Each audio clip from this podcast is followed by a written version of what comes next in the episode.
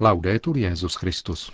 Chvála Kristu. Posloucháte české vysílání Vatikánského rozhlasu v sobotu 20. února.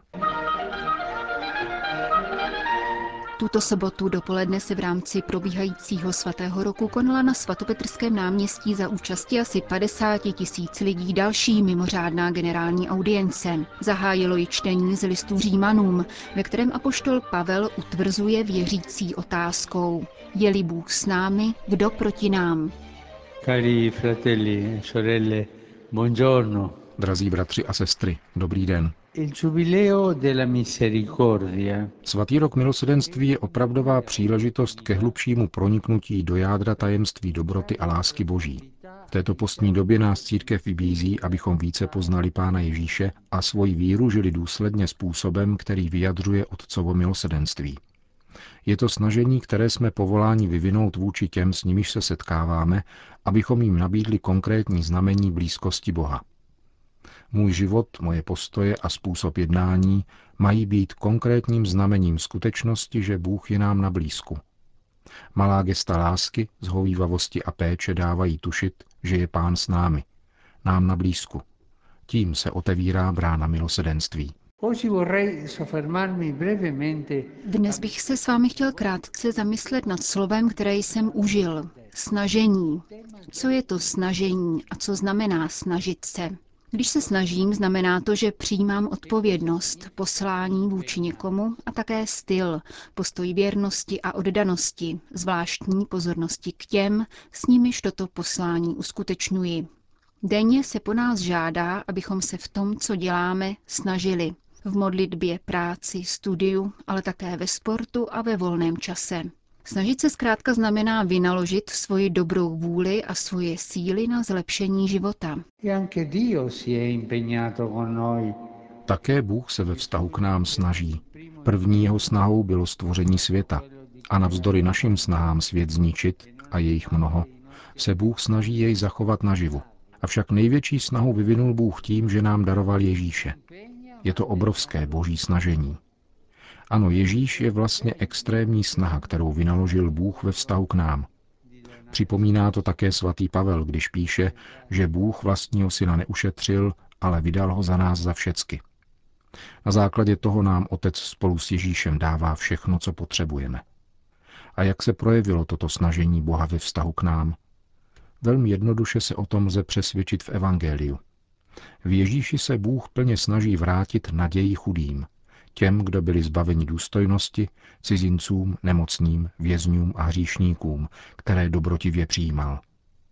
V tom všem byl Ježíš živým vyjádřením Otcova milosedenství. Toto bych rád zdůraznil. Ježíš přijímal hříšníky dobrotivě. Kdybychom uvažovali lidsky, pak by hříšník byl nepřítelem Boha. Bůh však přistupoval ke hříšníkům s dobrotou, měl je rád a měnil jejich srdce. Hříšníky jsme my všichni, Všichni stojíme před Bohem s nějakou vinou. Nesmíme však vůči Bohu chovat nedůvěru. On se k nám přibližuje, aby nám poskytl útěchu, smilování a odpuštění. A to je boží snažení. Proto Bůh poslal Ježíše, aby se přiblížil nám všem a otevřel bránu svojí lásky, svého srdce, svého milosedenství. A to je krásné.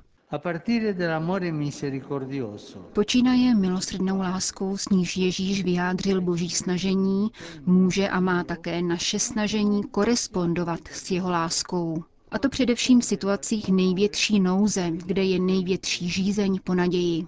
Mám na mysli například naše nasazení pro opuštěné, těžce postižené, vážně nemocné, umírající a ty, kdo nejsou schopni vyjádřit vděčnost. Do všech těchto situací přinášejme boží milosrdenství svým životním snažením, které je svědectvím naší víry v Krista.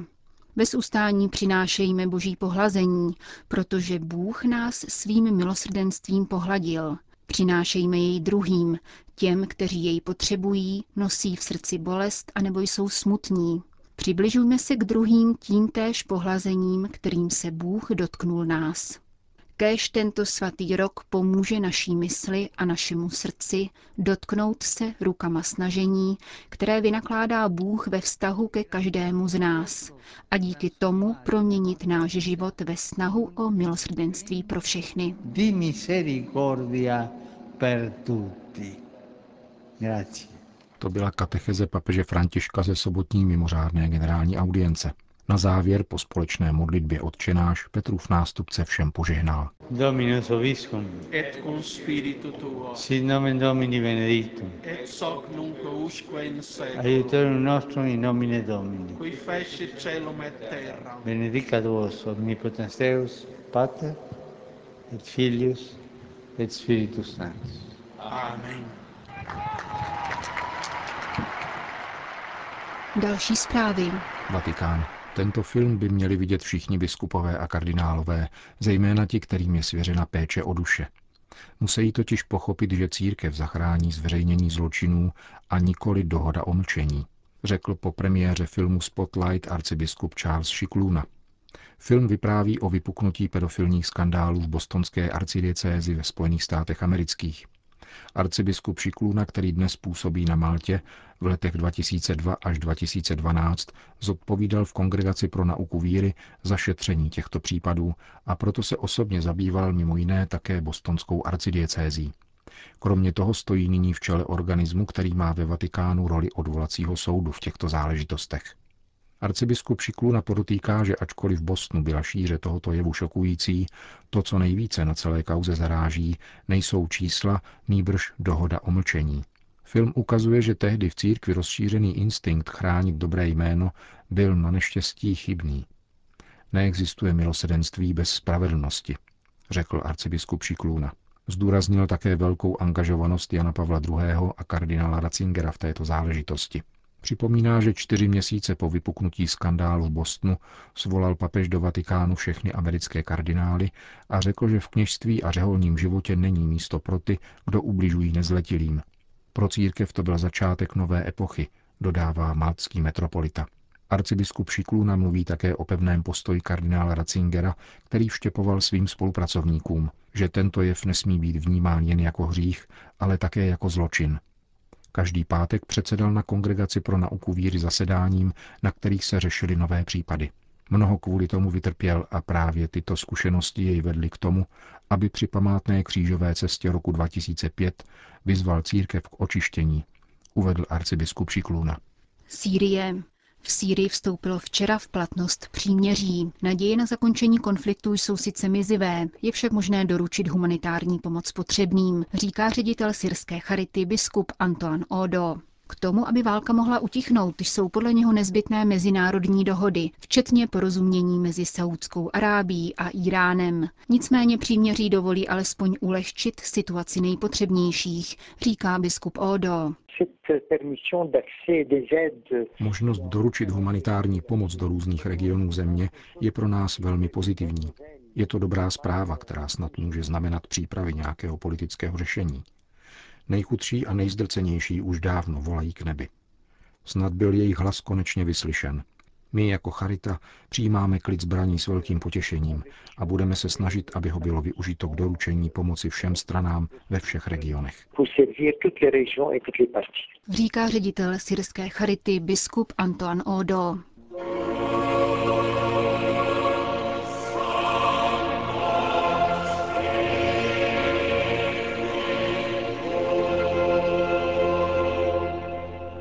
Liturgie by měla opětovně objevit hybnost vlastní duchu svatému, jehož životní úloha v křesťanské víře je dosud zastíněna, řekl papežský kazatel otec Raniero Cantalamessa ve svém prvním postním kázání, které si v pátek dopoledne v kapli Redemptoris Mater Apoštolského paláce vyslechli papež František spolu se svými spolupracovníky z římské kurie.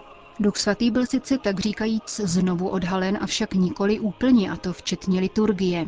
Pokud dnes duch nepatří k velkým neznámým trojice, vděčíme za to druhému vatikánskému koncilu, který církvi umožnil, aby si jasněji uvědomila jeho přítomnost a konání. Zmíněný koncil je však přítokem tradice, nikoli její řekou, poznamenal františkánský řeholník. Tradice je jako hudba. Co by se stalo s melodií, kdyby se zastavila na jediné notě a opakovala ji až do nekonečna? Někdy se to stane s gramofonovou deskou, která se pokazí a všichni dobře víme, jaký nelibý účinek to vyvolává. Italský kapucín vyšel z tohoto předpokladu, aby mohl upozornit, že ono nepochybné pokoncilové probuzení dosud nepoložilo správný důraz na roli Ducha Svatého, který oproti druhým trojičním osobám dosud zůstává poněkud ve stínu. Na tento problém můžeme narazit už v koncilním dokumentu o liturgické obnově. Konstituce Sacrosanctum Concilium přinesla církvi mnohé plody a nepopiratelný prospěch. Méně si však v onu chvíli povšimla, že je potřebné zastavit se u toho, čemu se po vzoru Romána Guardiniho říká duch liturgie, což je také název knihy Benedikta XVI a co já bych spíše nazval liturgií ducha. Ducha s velkým D. Papežský kazatel doprovodil svým komentářem jednu citaci z textu koncilní konstituce o posvátné liturgii. Každé slavení liturgie je činnost vynikajícím způsobem posvátná. Je to dílo Krista, kněze a jeho těla, církve. Z hlediska účinnosti se jí žádná jiná činnost církve titulem ani stupněm nevyrovná. Dnes jsme schopni vnímat, že tento popis vykazuje nedostatky právě ve výčtu subjektů neboli aktérů liturgie. Zdůrazňují se tu dva protagonisté, Kristus a církev. Chybí jakýkoliv náznak na místo Ducha Svatého. Také v pokračování konstituce se nikdy adresně nepojednává o Duchu Svatém. Občas o něm padne zmínka, ale vždycky nepřímo. Konečný počet a pořadí liturgických aktérů přitom uvádí kniha Zjevení, když schrnuje křesťanskou bohoslužbu větou Duch i nevěsta volají, přijď. Už Ježíš dokonale vyjádřil povahu a novost kultu v řádu Nové smlouvy v rozhovoru se samařskou ženou. Nastává hodina, kdy opravdoví boží ctitelé budou Otce uctívat v duchu a v pravdě. Přičemž duch a pravda tu neznačí skrytou lidskou niternost podle subjektivistického výkladu drahého idealistům a romantikům. My jsme tu však proto, upozornil otec Kantalamesa, abychom tak říkajíc fandili jedné či druhé z trojice božských osob, nýbrž abychom bránili trojiční dynamismus liturgie. Tuto hybnost výstižně vyjadřuje učitel církve svatý Bazil Veliký či ve středověku blahoslavený Izák ze Stely. Řád stvoření vychází z Otce, prochází synem a dospívá k nám v duchu svatém. Řád poznání či našeho návratu k Bohu, jehož nejvyšším výrazem je právě liturgie, sleduje opačný postup. Vychází z ducha prochází synem a dospívá k otci. Nicméně nestačí občasná připomínka toho, že duch svatý existuje. Je třeba mu přiznat roli zásadního mezičlánku, zdůraznil papežský kazatel. Propast, která se v dějinách vytvořila mezi námi a Ježíšem, byla završena duchem. Bez něho je liturgie pouhou památkou, s ním také přítomností. Liturgie oživená duchem osvobozuje a vede ke spáse duší.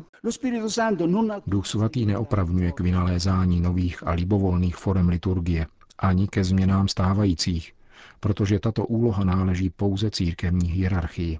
On jediný však obnovuje a oživuje každé liturgické vyjádření. Jinými slovy, nedělá nic nového, nýbrž vše tvoří nové. Duch svatý takto oživuje zejména modlitbu klanění, která je jádrem každé liturgické modlitby.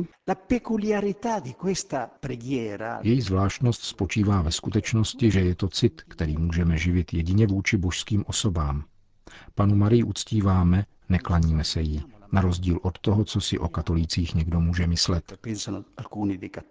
A konečně uzavíral papežský kazatel si duch svatý za nás přimlouvá a učí nás, abychom se přimlouvali za druhé. Přímluva je zásadní složkou liturgické modlitby, upozornil italský kapucín. Dokazuje to církev, která se neustále přimlouvá sama za sebe a za svět, za spravedlivé i hříšníky, za živé i mrtvé, a Bůh ji rád vyslyší, protože nemyslí na sebe, nýbrž na druhé. Bůh přijímá přímluvnou modlitbu, protože je nejvíce oproštěna od egoismu. Nejvíce zrcadlí boží nezištnost a zhoduje se s boží vůlí, která chce, aby se všichni lidé zachránili. Bůh je jako slitovný otec, jehož povinností je trestat ale který hledá všechny polehčující okolnosti, aby to nemusel udělat. Řekl mimo jiné papežský kazatel otec Raniero Cantalamessa ve svém prvním postním kázání. Končíme české vysílání vatikánského rozhlasu. Chvála Kristu. Laudetur Jezus Christus.